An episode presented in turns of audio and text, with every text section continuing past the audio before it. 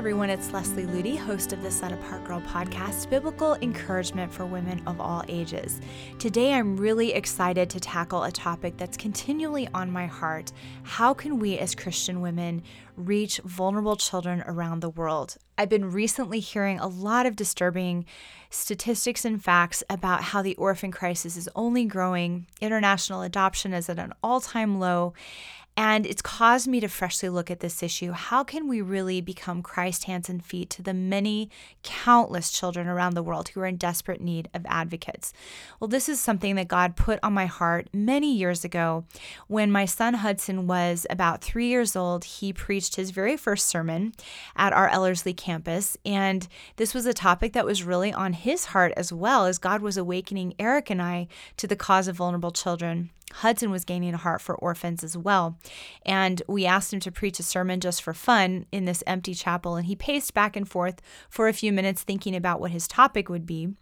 And then he said, Okay, I'm ready to preach my sermon. So he had a very sober expression on his face. He took his place at the center of the stage. He looked out at his audience of about five people and he delivered his message. It was one sentence. And he said, Did you know that God wants us to care for orphans? And then he walked off the stage and he left everyone who was watching him deeply moved, convicted, and even a little teary eyed. So leave it to a three or four year old to bring this profound simplicity to an issue that adults often overcomplicate. And Hudson's been a catalyst in our home for many years for reaching vulnerable children. You might say that he does not allow Eric and I to pitch our tent or remain in our comfort zone in this area because it was just a little bit after his first sermon that he uh, built orphan beds upstairs. He had seen some pictures of orphan children in Haiti. He had found out what orphans were that they didn't have parents to take care of them. And he wanted to do something about this. So he proposed that we would adopt 20 kids from Haiti. And I was trying to explain to this little child that it's not very practical. And I couldn't really explain why we couldn't just go to Haiti and adopt 20 kids. But in the end, I finally just said, I don't think we have room. And a few days later, he came and got Eric and I and said, I want you to, I want to show you something. And so we came upstairs and he had put orphan beds all over the upstairs a blanket, a pillow, and one of his favorite stuffed animals. He had a couple in the hall, a couple in Harper's room, one in the bathroom, a few in our bedroom, and about five or six in his own room. So he took the brunt of this burden on himself. But his point was we do have room, we can make room. And again, Eric and I were so convicted to not pinch our tent, to not stay in our comfort zone, but to constantly say, Lord, how do you want to work through us to be your hands and feet to the children of the world? And later in his life, Hudson attended His Little Feet concerts, His Little Feet International Children's Choir, which is a wonderful ministry that we've partnered with. And he heard about child sponsorship for the first time at this event. And he was so excited to learn that there was a way to change a child's life and actually, quote, adopt them through sponsorship because not every child can leave their country. And some of them still have families, but they need additional support. And so he was really excited to learn about this. He could give them financial support, letters, encouragement, and prayer. And even if that child isn't going to be adopted in the traditional sense, we can still adopt them spiritually through sponsorship. So he visited the table, and immediately his eye fell on the packet of a little boy from Haiti who was about his age. And he said, This boy looks sad. I think we need to sponsor him. And so from that night, that little boy in Haiti became a very special part of our family someone that we often pray for. And in one of the first letters that Hudson wrote to this sponsor child, he told him, I'll be praying for you. And because of that, Hudson has now been praying for this child every day since he was seven years old, and he's now 13. He sent letters, birthday gifts, ongoing support, and used a portion of his allowance towards the sponsorship. It's been a simple and beautiful way to invest into the life of a child in need, and it's actually really changed Hudson's life and our our lives as a family. And as a mom, I'm always looking for practical ways to help my children learn how to turn outward and love others sacrificially the way Christ loves us. But in our self focused, fast paced culture, this is really not easy to do, no matter what season of life we're in.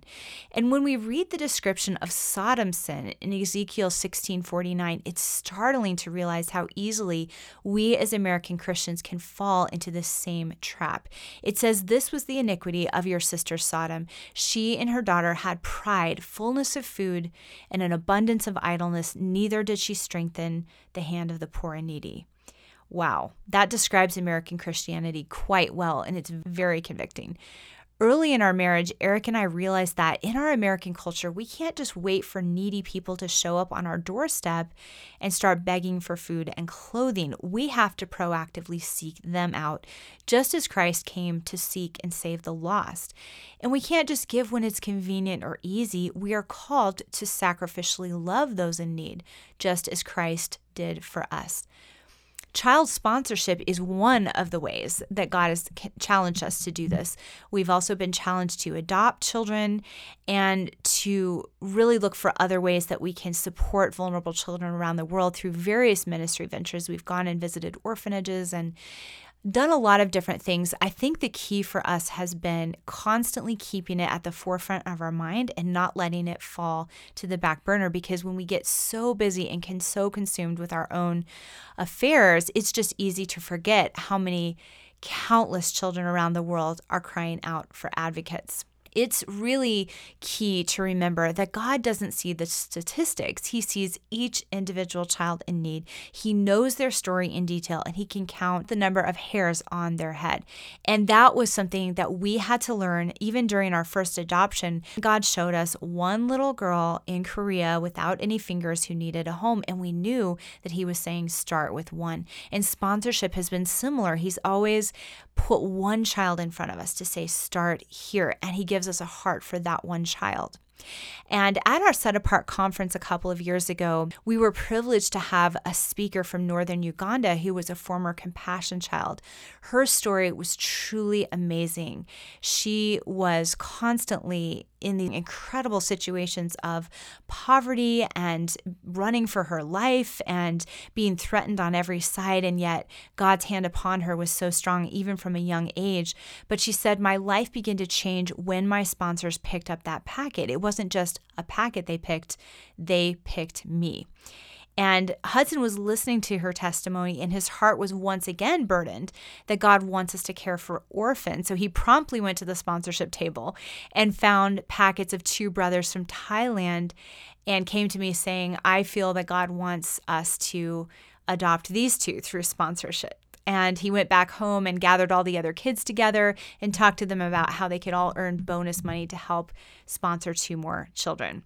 It has been so powerful to constantly be reminded about what the body of Christ is meant to do. I remember reading about Rees Howells, who was an evangelist from the early 1900s, when he described a life changing moment when he was walking through his village and praying for a sibling group of children who had recently lost their parents. God, be a father to the fatherless, he prayed, quoting from Psalm 68. Immediately, he felt God's Spirit speak to his heart. I am a father to the fatherless through my body. You are my hands and feet. If I am to be their father, I must be one through you. When Christ was here on this earth, what did his hands do? What did his feet do? He didn't serve his own agenda. His entire life was one of giving, loving, and serving. He ministered to the poor, rescued the outcast, gave hope to the hopeless, and delivered those who were in bondage. As his body, he asks us to do the same, to become a practical extension of his heroic, sacrificial, unconditional love. So, whether you're a mother seeking to raise outward focused children or simply a woman of any age with a passion to touch a life in need, I would encourage you to say, Lord, how do you desire to work through these hands and these feet and this life to reach people in need, specifically vulnerable children? Sponsorship is a wonderful way to become Christ's hands and feet to someone in need or adoption or visiting orphans. There are so many ways, even getting involved in foster care. It's incredible to realize that there is a, a true orphan crisis even in this country, but it's called the foster care system. So we don't often look at it the same way. And yet, a huge percentage of inmates in U.S. prisons came out of the foster care system. So this is clearly an area that needs Christians to step in and start being the hands and feet of Christ. Eric and I love praying bold, specific prayers. It's easy for us to pray as a family for God to, quote, help all the orphans and needy children in the world, but that doesn't really give us a specific burden to wrestle in prayer for and watch God answer. But when you choose to sponsor, when you choose to adopt, when you choose to do foster care, when you choose to stand for a specific group of children in a specific orphan home, in a specific country, it gives you a better focus of how to pray for children in need because God shows you the individual lives that you can pray for. Our children have been able to watch God answer prayer in specific ways in specific people's lives, and it builds their faith. Hudson's been praying for his sponsor child in Haiti for quite a few years that he would do well in school and grow in Christ. And through this boy's letters and pictures, Hudson can see God answering those prayers in very specific ways. And he told me recently, this little boy doesn't look so sad anymore. So that was really a blessing.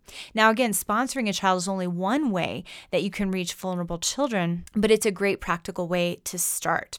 So, whether through sponsorship, adoption, advocacy, missionary work, foster care, or in countless other ways, I challenge you to pray about getting out of your comfort zone and learning to love others as Christ loved you sacrificially.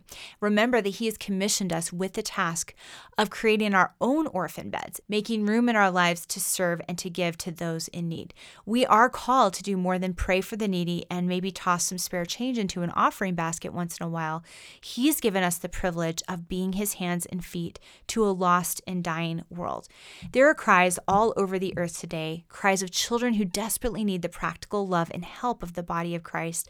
And I pray that we will not drown out their cries with our own busyness, devices, and excuses. May we offer him our very best by giving him our very best because he is worthy. I hope this episode has challenged and encouraged you. We will be having another compassion speaker this year at our upcoming Set Apart conference, May 25th and 26th in Colorado, or you can stream the conference anywhere via simulcast. And you can stream the conference up to three months after the event. This year, we're going to have a young woman from Kenya who is also a former sponsored child. And to hear how God used the church, the body of Christ, to transform transform her life. So I hope you'll consider joining us for this conference, which is all about living an outward focused life and building a Christ centered daily existence. So go to setapartgirl.com to learn more, and I pray that you have a blessed and Christ centered week.